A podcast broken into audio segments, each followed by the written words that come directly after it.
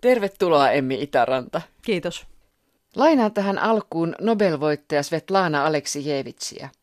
Kansa on heikkoa ja helposti johdateltavissa, peloteltavissa. Kärsiminen on siellä tapa elää. Aleksijevits kuvaa tässä kotimaataan valko mutta se voisi kuvata mielestäni myös sinun romaaniasi Kudottujen kujien kaupunki. Kyllä. Kudottujen kujien kaupungin ehkä ihan ensimmäinen lähtökohta oli, että mä halusin kirjoittaa näkymättömistä ja näkyvistä valtarakenteista yhteiskunnassa, siitä, että minkälaisilla teoilla ja myös ajatuksilla, erilaisilla ajatusrakennelmilla meitä, meitä ohjataan ja hallitaan. Ja kudottujen kujen kaupungissa keino hallita ihmisiä on se, että unen näkö, eli jokaiselle ihmiselle luontainen ominaisuus on, on kielletty. Päähenkilökertoja on nuori nainen, kutoja Eliana, joka löytää Seittien talon pihasta pahoinpidellyn nuoren naisen, jolta on leikattu kieli. Hänen nimensä on Valeria. Onko jokin syy siihen, että miksi kirjoitit hänet mykäksi? Mulle osui kohdalle sellainen kreikkalainen myytti. Juuri nyt en, en muista, että kuka tämän myytin päähenkilö oli, mutta kreikkalaisessa mytologiassa on semmoinen tarina, jossa eräs nainen joutuu hirvittävän väkivallanteon uhriksi ja häneltä leikataan kieli, ja koska hän ei voi kertoa, mitä hänelle on tapahtunut, niin hän alkaa kutoa sitä seinävaatteeseen sitä tarinaa paljastaakseen, että kuka oli syyllinen. Ja, ja tämä myytti ikään kuin antoi mulle idean tästä naisesta, jolle on tapahtunut jotakin, mutta joka ei voi kertoa sitä muulla tavalla kuin kutomalla. Valeria, sanon, jossain on toinen saari, jolla me kävelemme ja hiekka liikkuu askeltemme alla, ja kallio, jolle kiipeämme yhdessä, on yhä päivän hehkusta lämmin. Siellä myöhäiskesän roihuavalla rannalla me istumme rinnakkain, olkapäämme toisiaan hipoen. Valonvärisiä lehtiä kelluu veden avaruudessa, ja kun tuuli poimuttaa sen pintaa, ne kulkevat meistä poispäin talvea kohti. Välissämme ei ole mitään muuta kuin rauhaa, ja lepäämme tässä hetkessä aavistus tulevasta talvesta ihollamme. Se ei ole jyrkkä, vaan kuultava ja kirkas kuin lentoon kohaavan sudenkorennon siipi. Puiden oksilla vuodet kiertyvät silmuille ja käpertyvät vain kasvaakseen jälleen, ja niiden takana taivas on tyyni ja rikkumaton. Jos asetan käteni käsivarrellesi, annat sen jäädä siihen, ja jos en tee niin, hetki ei ole sen vuoksi yhtään vähemmän täysi. Romaanissa on muun muassa Seittien talo, Sanojen talo, siellä on ilmakondoleita, siellä on vesilämmitin. Mikä tämä maailma oikein on, mihin kirja sijoittuu? Kudottujen kujien kaupungin maailma on, mä itse ajattelen sitä fantasiamaailmana, koska se käyttää semmoista tunnistettavaa fantasian kuvastoa, joka varmaan lähes kaikille niillekin, jotka ovat fantasiaa välttämättä hirvittävästi luen, niin saattaa olla tuttua. Mm, se on maailma, jossa ei ole esimerkiksi sähköä, jonka teknologia on aika toisenlaista kuin meidän maailmassa, ei yhtä edistynyttä. Se on maailma, joka vaikuttaa ehkä aika keskiaikaiselta monella tapaa, mutta se voisi ehkä olla myös hyvin, hyvin kaukainen tulevaisuus semmoisessa maailmassa, joka on tuhoutunut ja uudistunut kerran toisensa jälkeen, eikä enää muista omaa historiaansa. Kiehtovasti kerrot tässä meidän ajastamme myös. Joo, vaikka kirja ei sijoitu meidän tuntemaan maailmaan ja meidän tuntemaan aikaan, niin totta kai sinne suodattuu myös asioita meidän todellisuudesta, koska kukaan ei koskaan kirjoita tyhjiössä, vaan kirjoitamme aina jollakin tasolla siitä maailmasta, jossa me elämme. Esikoisromaanisi T-mestarin kirja ilmestyy 2012 ja sen käännösoikeudet on myyty 20 kielelle. Se on ilmestynyt Yhdysvalloissa ja Isossa Britanniassa. Se oli ehdolla kahden merkittävän kansainvälisen tieteiskirjapalkinnon saajaksi. Miten T-mestarin kirjan menestys vaikutti tämän uuden kirjan kirjoittamiseen? Kyllä se vaikutti sillä tavalla, että se loi paineita. En voi väittää, että niitä ei olisi ollut. Et totta kai se on valtavan onnellinen ja onnekas tilanne, että esikoiskirja menestyy ja että toisellakin kirjalla on jo kustannussopimus ja, ja muutamia käännössopimuksia, mutta kyllä se myös loi sen tilanteen, että mä koin, että mun täytyy vastata joihinkin ulkopuolelta tuleviin aika suuriin odotuksiin. Ja se teki sitä kirjoittamisesta välillä kyllä aika stressaavaa, että musta tuntui toisinaan siltä, että mä en rima on niin korkealla, että mä en yllä sinne asti. Kyllä se, si, siinä oli stressiä mukana. Mutta nyt kirja on sitten valmis. Nyt kirja on valmis, tai itse asiassa kirja on suomen kielellä valmis, että englanninkielistä versioa mä edelleen teen. Se ilmestyy vasta ensi vuoden puolella ja se ei ole vielä, vielä valmis, vaan työ jatkuu sen kanssa. Mutta kyllä niin kuin se, että suomenkielinen versio tuli valmiiksi, silloin kun mä näin sen kirjan itse valmiina, niin mä ajattelin, että tämän kirjan suurin saavutus on se, että se on ylipäätään olemassa. Sä asut Englannissa, Canterburyssä ja kirjoitit tämän kirjan sekä suomeksi että englanniksi. Kyllä. Miten tuommoinen vaikuttaa kirjan kieleen? Sehän ei ole mitään hyvin tavallista.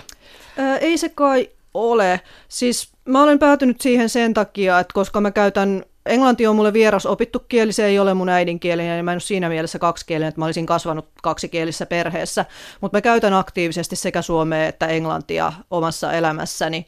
Ja mä kirjoitan molemmilla kielillä siitä syystä, että mä koen, että se kirkastaa sitä tekstiä ja auttaa näkemään sen tarkemmin ja selkeämmin. Kääntäjät usein huomaa kirjasta semmoisia asioita, mitä kirjailija ja kustannustoimittaja ei kaikkien editointikierrosten jälkeenkään ole välttämättä huomanneet, niin kääntäjä on sitten se ihminen, joka viimeistään huomaa, koska he lukevat mikroskooppisen tarkalla tasolla sitä tekstiä mä koen, että kahden kielen käyttäminen ikään kuin aiheuttaa hiukan saman tilanteen. Se pakottaa katsomaan sitä tekstiä niin läheltä, että hiominen on ja hioutuminen on välttämätöntä, väistämätöntä. Romaanissa Kudottujen kujien kaupunki, niin siinä on armoton diktatuuri, mm. aivan niin kuin Teemestarin kirjassakin mm. oli. Mikä sua kiinnostaa niin paljon diktatuurissa? että sä myös nyt kirjoitit siitä. Mä en tarkoita, että tämä mm. kirja on toistoa, mutta tässä on tällaisia teemoja, jotka ovat samoja joo, Joo, tematiikka on kyllä osittain päällekkäistä ja samankaltaista näissä molemmissa kirjoissa. Mä en osaa ehkä vastata siihen, että miksi mua kiinnostaa niin paljon vallankäyttö ja, ja, ja hallinta, mutta, mutta ne on asioita, joihin mä huomaan palaavani sekä niin kuin tämmöisellä yhteiskunnallisella tasolla että sitten tämmöisellä pienemmällä ihmisten välisellä tasolla.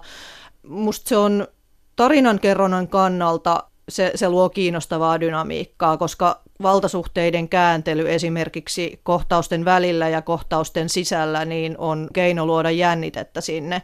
Mutta en nyt tietenkään pelkästään siitä syystä palaa näihin asioihin, vaan musta must on kiinnostavaa purkaa sitä, että minkälaisilla keinoilla – ihmiset käyttävät valtaa, mikä on ehkä meille niin kuin lajina tyypillinen tapa hallita toisia ja ylipäätään se, että minkä takia ihmisillä on tarve vallan käyttöön. Nämä on musta asioita, joita kirjoittajana on kiinnostavaa käsitellä. No minkälainen ihminen on vallankäyttäjänä? Tämä on tämä meidän lajimme. Ihminen on vallankäyttäjänä usein hyvin, mun mielestä, hyvin, hyvin lyhytnäköinen ja itsekäs, mutta täytyy sanoa, että samanaikaisesti ihmisellä on potentiaali myös äärimmäiseen epäitsekkyyteen ja hyvyyteen. Et mä oon niin huomannut ihan tässä viime aikoina sen jotenkin, kun on seurannut maailman uutisia, esimerkiksi uutisia nyt tällä hetkellä käynnissä olevasta pakolaiskriisistä, se, että ensin tapahtuu hirvittäviä asioita, jotka, joiden jälkeen tuntuu siltä, että usko ihmiskuntaan on täysin mennyt, mutta sitten siitä seuraa sellainen vastareaktio, että ihmiset reagoi, haluaa auttaa, haluaa osoittaa suurta empatiaa, eläytymiskykyä, haluaa tehdä jotakin hyvää toisille, niin se sitten taas palauttaa uskon siihen, että me, me emme ole laina täysin menetetty, vaan meillä on vielä toivoa. Kaupungissa on torni, jossa neuvosto käyttää valtaa. Mm. Kerro tästä neuvostosta. Neuvosto on sellainen kahdeksan hengen kasvoton, eli naamioita käyttävä joukko, jota tässä kaupungissa palvotaan lähes Jumala-asemassa olevana, että heidän, heidän olemassaolonsa on tavallaan niin kuin korvanut uskonnon siinä yhteiskunnassa. He ovat se äärimmäinen ylin auktoriteetti, joka määrää kaikesta ja jonka opastusta ja neuvoa kuullaan kaikissa asioissa ja johon uskotaan sillä tavalla sokeasti, että heidän toimiaan useimmat ihmiset tässä yhteiskunnassa ei kyseenalaista. Mutta totta kai siellä on sitten myös niitä yhteiskunnan reunamille pudonneita, jotka kyseenalaistavat vallankäyttäjäväkeä juuri siitä syystä, että heidän identiteettinsä eivät sovi sen yhteiskunnan normeihin. Miten neuvosto oikein pysyy vallassa? Neuvoston valta on rakennettu hyvin monen sukupolven ajan ja se perustuu semmoisiin asioihin, että siinä, no tässä kirjassa siis ihmisiä, jotka näkee unia, eli, eli unennäkijöitä, niin heitä, heistä on ikään kuin tehty semmoinen syntipukkiryhmä, jota vastaan suurin osa kansasta on käännetty. Ja historiassa on paljonkin esimerkkejä tämmöisistä vastaavista tilanteista, että joku tietty ihmisryhmä on demonisoitu ja heistä on tehty se yhteiskunnan syntipukki. Ja se nimenomaan kuuluu vallankäyttöön. Eli, eli neuvosto käyttää samoja keinoja, mitä meidän todellisen maailman diktaattorit ovat käyttäneet kautta historian. Uuden lain mukaan jokainen, jota voidaan epäillä taipumuksesta unennäköön, on raportoitava kaupungin vartiolle ja eristettävä välittömästi saaren muista asukkaista. Tästä lähtien kaikkea unennäköä on kohdeltava uhkana. Myös unennäkijöiden suojeleminen on rikos. Tällainen ohje tulee neuvostolta. Mm. Miksi unen näkemisestä on tullut rikos? Mä halusin valita siihen jonkun semmoisen asian, joka, joka on ensinnäkin mahdoton poistaa ihmisistä, joka on kaikille tunnistettava ja joka sen takia on täysin absurdi, että siitä tehdään jotenkin hyljeksittävä tai paha asia. Unennäkö tässä yhteiskunnassa on, on leimattu semmoiseksi, että, se, että sitä pitää kaikin keinoin välttää – mutta ihmiset ei niin kuin kovin paljon mieti sitä, että mistä se johtuu. Ja mun mielestä jälleen todellisessa maailmassa on esimerkkejä paljon semmoisista asioista, jotka on leimattu jollakin tavalla vääräksi tai hyljeksittäväksi, mutta sitä on hyvin vaikea perustella mitenkään rationaalisesti, että miksi juuri tämä asia. Kaupungissa leviää sairaus nimeltä unirutto. Mikä mm. se oikein on? Unirutto on se on keksitty nimi, se, on, se on keksitty sairaus. Eli siis ihmiset, jotka näkevät unia, leimataan sillä nimikkeellä, että he sairastavat uniruttoa ja siitä syystä heidät pitää eristää muista ihmisistä. Et unennäkö ehkä tässä kohtaa toimii metaforana unelmoinnille, mielikuvitukselle, luovuudelle, kyvylle kyseenalaistaa olemassa olevia rakenteita – ja se on tietenkin vallankäyttäjille kauhean vaarallista. Eli siitä syystä siihen on lyöty tämmöinen nimike, että se on sairaus ja se pitää poistaa. No entä painajaisriivaus? Painajaisriivaus, se on uniruton vaarallisin muoto, jossa tämän keksityn sairauden keksitysti vaarallisin muoto, jossa, jossa unennäkijä kokee olevansa hereillä, mutta hänen, hänen rinnallaan istuu semmoinen paha henki. Ja tälle itse asiassa on tosielämässä semmoinen vastin, että tämä perustuu ilmiöön nimeltä unihalvaus, joka on suhteellisen yleinen, täysin vaaraton, mutta huonosti tunnettu unihäiriö, joka on siis semmoinen tilanne, että ihminen, joka nukkuu, kokeekin olevansa hereillä, mutta ei pysty liikkumaan, ja siihen usein liittyy joku pelottava hallusinaatio. Unennäkijät ovat jonkinlaisia toisinajattelijoita, mm. niin kuin sanoit, että sieltä yhteiskunnan marginaalista mm. toimivat kun vallanpitäjät romaanissasi neuvosto vainoavat heitä, haluavat tuhota heidät, mm. niin onko neuvoston valta niin haurasta? Minkä takia he pelkäävät tällaista marginaaliryhmää?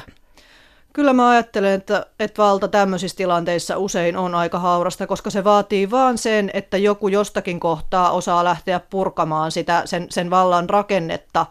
Ikään kuin joku osaa paljastaa sen, että miten se valta on rakennettu ja kun se paljastuu, niin silloin paljastuu myös se, että, se valta rakentuu valheille ja se, se, se rakentuu asioille, joilla oikeastaan loppujen lopuksi on hyvin vähän merkitystä. Ja myös se, että se rakentuu vaan tiettyjen pienten ryhmien intresseille, eikä koko yhteiskunnan hyvälle tai niin kuin edulle. Saarella syntyneiden asukkaiden niskaan on tatuoitu aurinko. Heidän käteensä tatuoidaan kerran vuodessa yksi viiva lisää. Mm. Vaarallisten otsaan tatuoidaan oma merkkinsä. Löytölapsilla on syntymätatuoinnin kohdalla oma merkkinsä. Mm. Minkä takia heitä tatuoidaan ja vielä näin eri tavoin? Mm. Heitä tatuoidaan sen takia, että on hyvin hierarkkinen tämä yhteiskunta ja semmoisessa yhteiskunnassa on tärkeää, että ihmiset tietävät kaikki oman paikkansa ja he tietävät myös kaikkien muiden paikan ja oman paikkansa suhteessa muihin. Ja nämä tatuoinnit auttaa sen rakentamisessa ja tunnistamisessa. Tatuoinnista tuli mieleen esimerkiksi keskitysleiri. Aivan, kyllä. Pahin tatuointi taitaa olla vaarallisten tatuointi. Kerro siitä. Joo, eli, eli siellä on tämmöisiä ihmisiä siellä saarella, joita kutsutaan tahratuiksi ja he asuvat paikassa nimeltä Tahrattujen talo, joka on käytännössä vankileiri, josta ei ole paluuta, jos sinne kerran joutuu. Eli ihmiset, jotka on tunnistettu unennäkijöiksi, toimitetaan sinne. Heidän otsaansa tatuoidaan merkki, josta heti näkee, että minne he kuuluvat. Ja jos joku heistä joskus sieltä vahingossa jotain kautta pääsisi pakenemaan, niin ihmiset osaisivat heti nähdä, että minne tämä henkilö kuuluu, minne hänet pitää toimittaa ja kuinka paljon häntä pitää välttää. Eliana joutuu tahrattujen taloon. Mm. Siellä on kahdenlaisia vartioita. Toisilla heistä on tatuoinnit otsassaan ja sitten on vielä tämä kolmas ryhmä, sanoisiko kategoria, mm. vangit. Mm.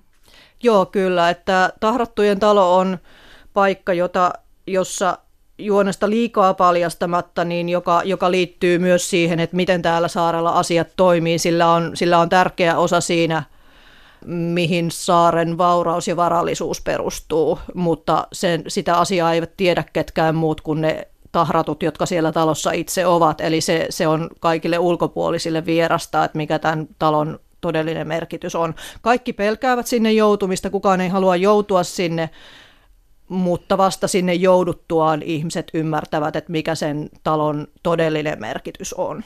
Mainitsit tuon työn, niin se on todella raakaa, mm. mitä he joutuvat tekemään. Joo, kyllä. Tähän vaikutti se, että tänäkin päivänä jälleen tänne on vuotanut aineksia todellisesta maailmasta, vaikka, vaikka fantasiamaailmassa ollaan. Eli kyllä tänäkin päivänä niin maailmassa on paljon ihmisiä, jotka tekee käytännössä orjatyötä.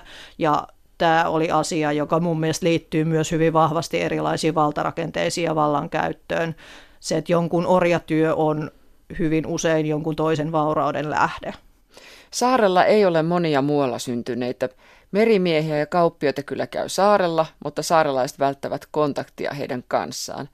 Vieraan ja erilaisen pelko on niin suuri. Niinkö, mm. tätäkö tarkoitat? Myös sekaavioliitot on kielletty. Joo, joo, kyllä. Tää, eli tämä saari on hyvin, hyvin eristynyt muusta maailmasta ja se on jälleen osa tämän, tämän saaren hierarkiaa ja vallankäyttöä, että ei pidä ottaa vastaan liikaa muualta tulevia vaikutteita, koska silloin voisi vaikka ryhtyä kyseenalaistamaan sitä, miten asiat kotona ovat.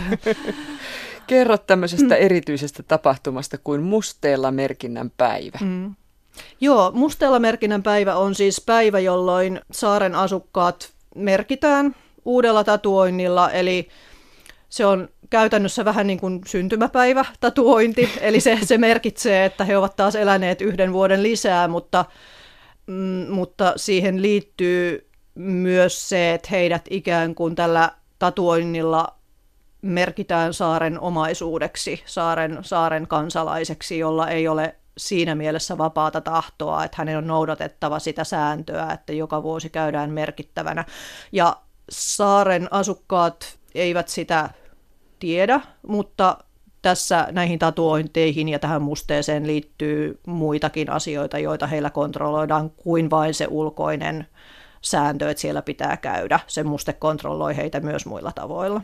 Rituaaliin kuuluu myös käydä puhtaan unen museossa. Heidän täytyy joka vuosi kuunnella sama oppaan kertomus siitä, kuinka neuvosto teki lopun valvevallankumouksesta, puhdisti saaren unennäkijöistä ja palautti rauhan ja vaurauden kaupunkiin. Tällekin sulla tuntuu olevan kyllä jonkinlainen esikuva meidän todellisuudestamme, ihan varmasti. No kyllä, joo, kyllä täytyy myöntää, että tuossa kohtaa, kun puhtaan unen museota sinne kirjoitin ja rakentelin, niin kyllä, kyllä tota, tutustuin erilaisiin propaganda julisteisiin ja, ja, ja elokuviin monestakin eri maasta ja kulttuurista ja historiallisesta tilanteesta. Et kyllä nyt niin kuin voin nimetä, että neuvostopropaganda nyt oli, oli ehkä se selkein esikuva, mutta kävin muun muassa kiinalaista propagandaa esittelevässä näyttelyssä Lontoossa ja, ja totta kai siis myöskin ihan toisen maailmansodan ajalta, niin semmoista maata nyt ei varmaan löydykään, josta ei jotakin sotapropagandaa olisi, olisi ollut niin kuin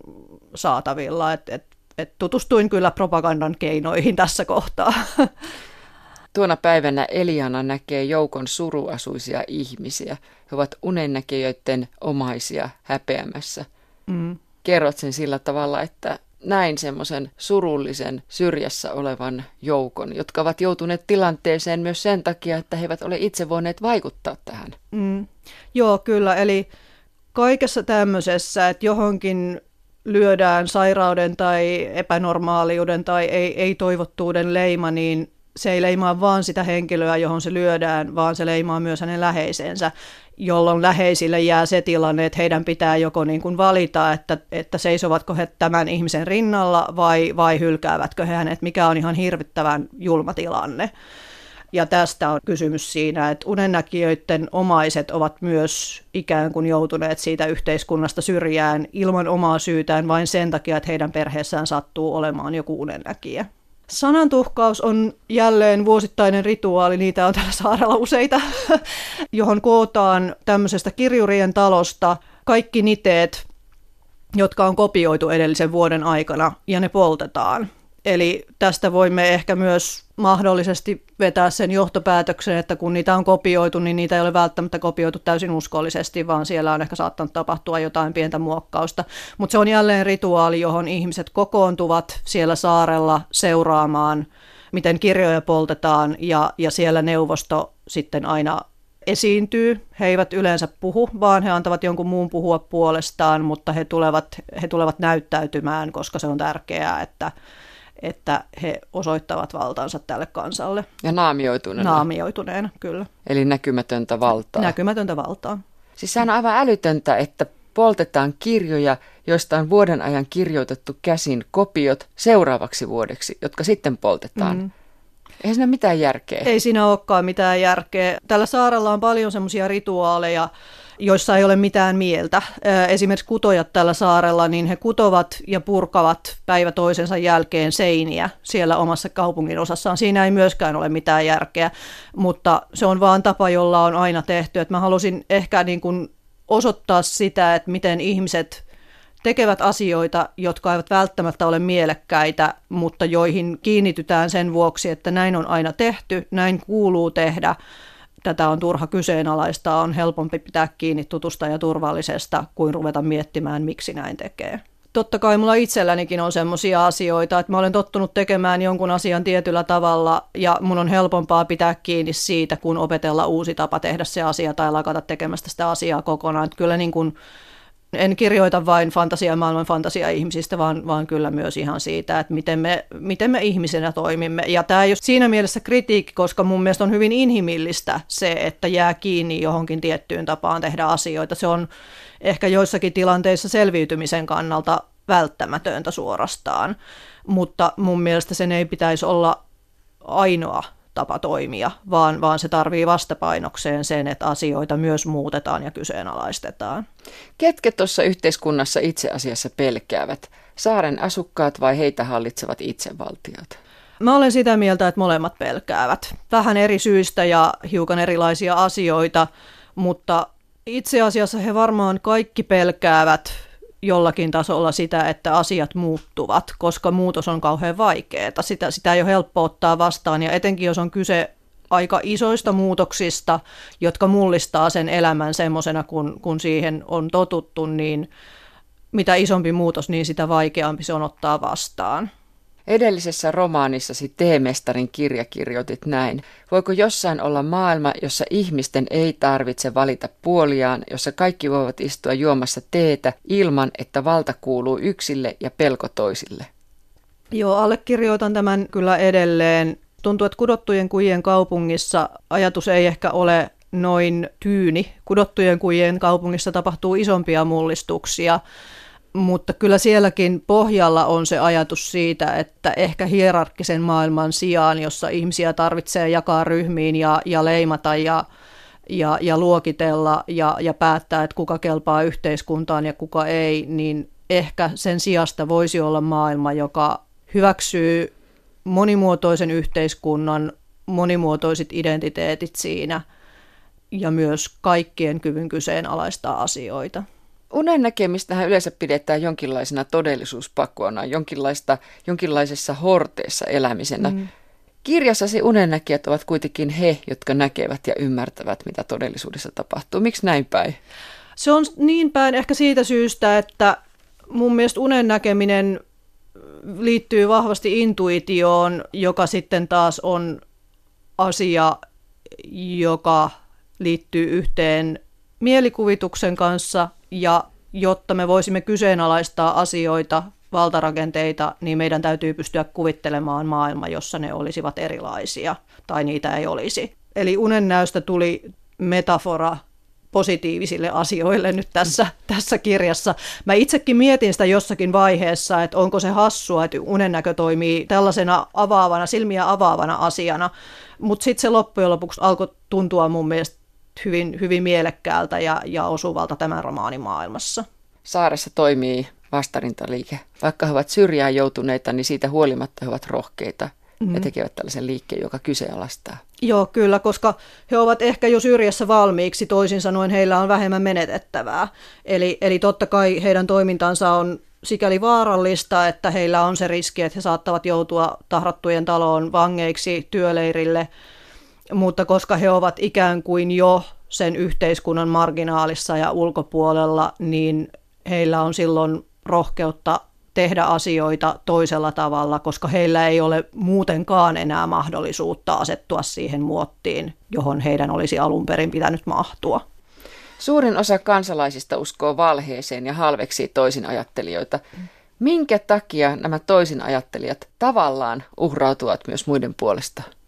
Mä ajattelen, että nämä toisin ajattelijat ovat idealisteja, jotka eivät ehkä näe muuta mahdollisuutta, koska mun kokemuksen mukaan ihmisissä on myös niitä, jotka eivät ajattele välitöntä omaa etuaan, vaan ajattelevat asioita pidemmällä jänteellä, eli Eli he ovat valmiita tekemään asioita, jotka saattavat heille itselleen olla vaikeita, jos ne sitten avaavat tietä myöhemmin jollekin muulle, jos nämä teot pohjustavat jonkun toisen elämää helpommaksi, joka saattaa olla samankaltaisessa tilanteessa.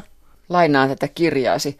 Maailman pinnalla kulkevat olennot, jotka ovat unohtaneet unensa, ja vain harvoin he muistavat, että heidän hetkensä ovat pieniä ja päivänsä hauraita, eikä monta mahdollisuutta onneen tule.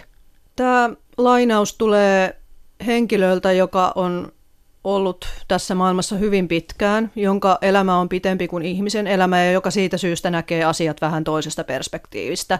Eli puhuja on hahmo, jolle ihmiset on loppujen lopuksi hyvin pieniä olentoja, mutta joka ei silti ole vailla sympatiaa näitä pieniä olentoja kohtaan. Koska hän on elänyt niin pitkään ja katsellut ihmisten pieniä elämiä niin kauan ja, ja niiden erilaisia tragedioita ja komedioita ja muuta niihin liittyvää, niin hän ajattelee, että välttämättä nämä tämän hetken pienet ihmiset eivät ole se ainoa asia tässä maailmassa, vaan vaan heidän tekonsa vaikuttavat sitten vielä monen sukupolven päähän.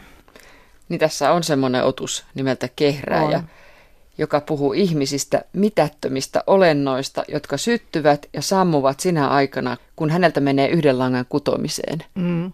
Joo, Kehrääjä oli ehkä yksi mun suosikkihahmoista kirjoittaa Kyllä. tässä kirjassa. Uskon. Joo, koska musta oli kauhean hauska niin kun mennä semmoisen hahmon tai yrittää mennä semmoisen hahmon nahkoihin, joka ajattelee asioita täysin eri perspektiivistä kuin ihminen.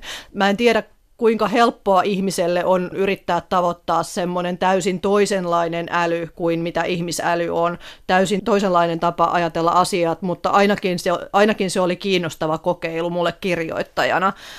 Ja Kehrääjä on siis hahmo, joka on vähän ehkä kyllästynytkin jo ihmisiin ja joka on itse asiassa kokenut aika pahoja asioita ihmisten taholta, joka siitä huolimatta jollakin lailla sinnittelee yhä maailmassa ja jaksaa vielä kiinnostua ihmisistä joissakin tilanteissa. Kehrääjällä on aika, aika suuri ja tärkeä osuus lopulta siinä, että mikä tämä saaren kohtalo on ja, ja mitä siellä tapahtuu lopulta, mutta mä en halua paljastaa sitä liikaa. En ollut huomannut, koska kyse ei ole jostain, minkä näkee, kyse on siitä, mitä ei näe. Mm. Joo, tämä on erään henkilön repliikki kirjan alkupuolelta, mutta se pätee kyllä moneen asiaan tässä kirjassa. Et yksi asia, jota, jota mä halusin tutkia tässä on se, että miten sama asia voi näyttäytyä täysin erilaisena erilaisista näkökulmista ja erilaisille ihmisille riippuen siitä, mikä heidän asemansa ja taustansa on. Eli kun me katsotaan jotakin, me nähdään yksi asia, mutta me ei välttämättä aina tulla ajatelleeksi, että se sama asia voi jollekin toiselle olla aivan muuta. Saaren menneestä on kaksi eri historiaa. On neuvoston virallinen saaren historia siitä, kuinka saari oli kerran ollut julma ja vaarallinen mm. ryteikkö, jota villipedot asuttivat. Mm. Ja sitten tulivat urholliset esi-isät ja mm. niin edelleen. Ja sitten on se toinen, virallisesti vaiettu historia, jonka Eliana saa lopulta tietää.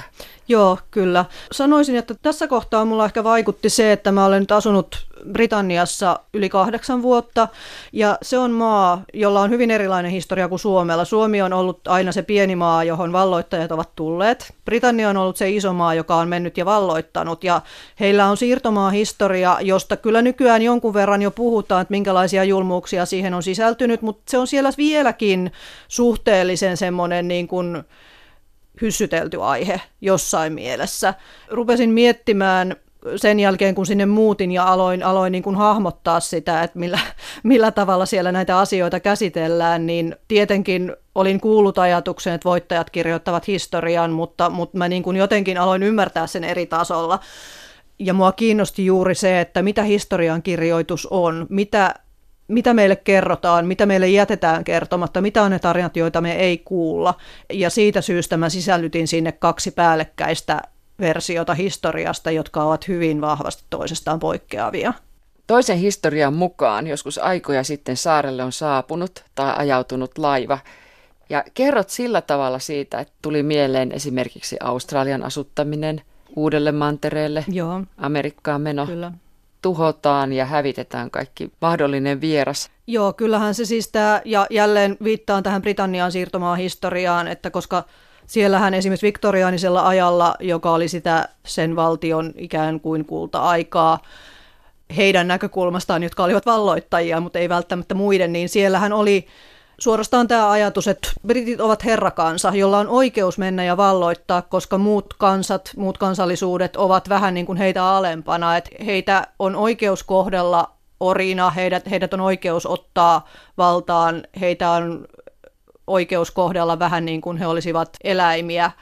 Tämän ajatuksen varjolla tehtiin todella paljon todella hirvittäviä asioita, siis todella niin kuin pyyhittiin kaikki esimerkiksi Australian alkuperäis, kun silloin sellaisia saaria, joilta on käytännössä pyyhitty ihan kaikki alkuperäinen kulttuuri plus kansat. Et siellä on siis kansoja, joita ei enää ole, koska sinne mentiin ja heidät tapettiin.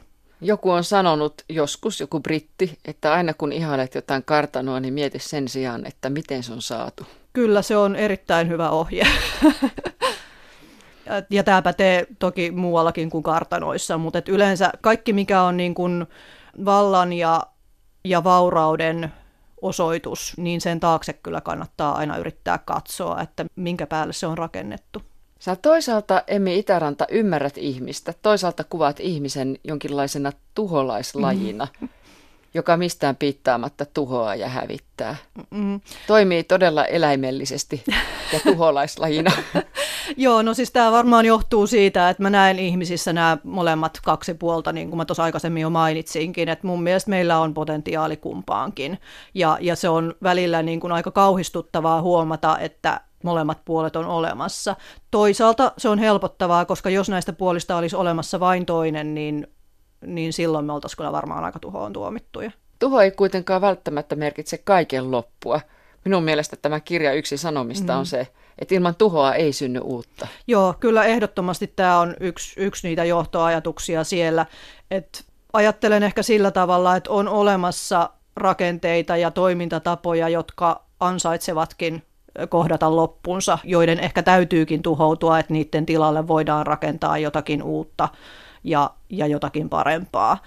Jos nyt tämän kirjan johonkin haluaa kategorisoida johonkin genreen, niin se olisi ehkä lähinnä fantasiaa. Ainakin se käyttää fantasiaa, tunnistettavaa fantasian kuvastoa, ja fantasia-genressä aika usein maailma pelastetaan. Mutta mä halusin jollakin tavalla haastaa tämän ajatuksen ja mietin, että mitä jos olisikin tarina, jossa maailmaa ei välttämättä pelasteta tai ainakaan sitä ei pelasteta sillä tavalla, kun me ollaan totuttu, vaan ehkä se pelastetaan nimenomaan tuhon, tuhon ja jonkunlaisen loppumisen kautta. Nämä henkilöt tai valtaosa, nämä, jotka eivät voi nähdä unia, mm.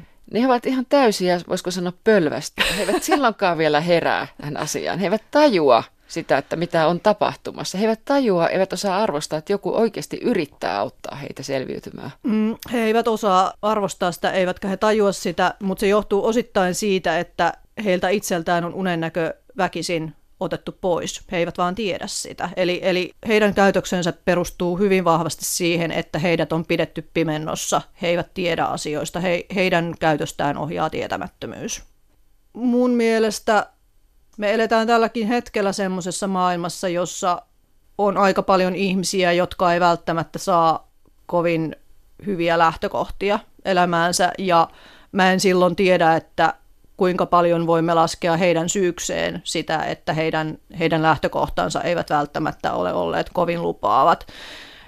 Mutta toisaalta on olemassa niitä ihmisiä, jotka haluavat käyttää valtaa ja käyttävät hyväkseen sitä, että osa ihmisistä on, on tietämättömiä ja helposti johdateltavissa. Tämä on kritiikki enemmän niitä johdattelevia vallankäyttäjiä kohtaan kuin niitä seuraajia kohtaan. Onko lopulta niin, ettei ole sellaista valtaa, joka kestää? Tämä ajatus on mun mielestäni sekä Teemestarin kirjassa että tässä kudottujen kujien kaupungissa. mä en tiedä, onko se niin, mutta mä itse uskon, että se on niin. Onko tämä romaani jonkinlainen varoitus myös? Kyllä se ehkä, kyllä se ehkä jollain tasolla on, että mun mielestä nyt taas tällä hetkellä on paljon nähtävissä semmoista liikehdintää maailmassa, että erilaisia ihmisryhmiä ruvetaan leimaamaan, yritetään työntää yhteiskunnan marginaaliin ulkopuolelle, demonisoidaan ja kyllä kaikki nämä asiat suodattuivat sinne, että niin kuin mä tuossa aikaisemmin sanoin, että kukaan ei kirjoita tyhjiössä, vaan todellisuudesta suodattuu sinne fiktioon aina asioita. Toki joka kirjoittajalla vähän eri asioita, mutta kyllä sinne ihan varmasti suodattui tätä ajatusta, että, että on syntymässä semmoista tietynlaista hierarkiaa ja ihmisryhmien syrjintää, joka on mun mielestä kauhean myrkyllistä. Että kyllä mä niin kuin halusin kirjoittaa siitä, että miten voi käydä, jos tälle tielle lähdetään, ja näyttää semmoisen tilanteen, jossa tämä on viety jo aika pitkälle ja se tilanne ei loppujen lopuksi ole hyvä kenellekään, ei edes niille, jotka mahtuvat siihen kapeaan hyväksyttyyn vallankäyttäjien ideaalimuottiin. Kirjoitatko myös oman elämän rajallisuuden hyväksymisestä? Kirjoitan kyllä ehdottomasti aina, koska mun mielestä mä en voi olla kirjoittamatta siitä. Se on, se on asia, joka on meille kaikille, ajattelemme sitä aktiivisesti tai emme, niin se on meille kaikille kuitenkin semmoinen väistämätön asia, joka täytyy jossain vaiheessa kohdata. Jos mä en kirjoittaisi siitä jollakin tasolla, niin mun mielestä silloin ei oikeastaan olisi mitään mieltä edes kirjoittaa.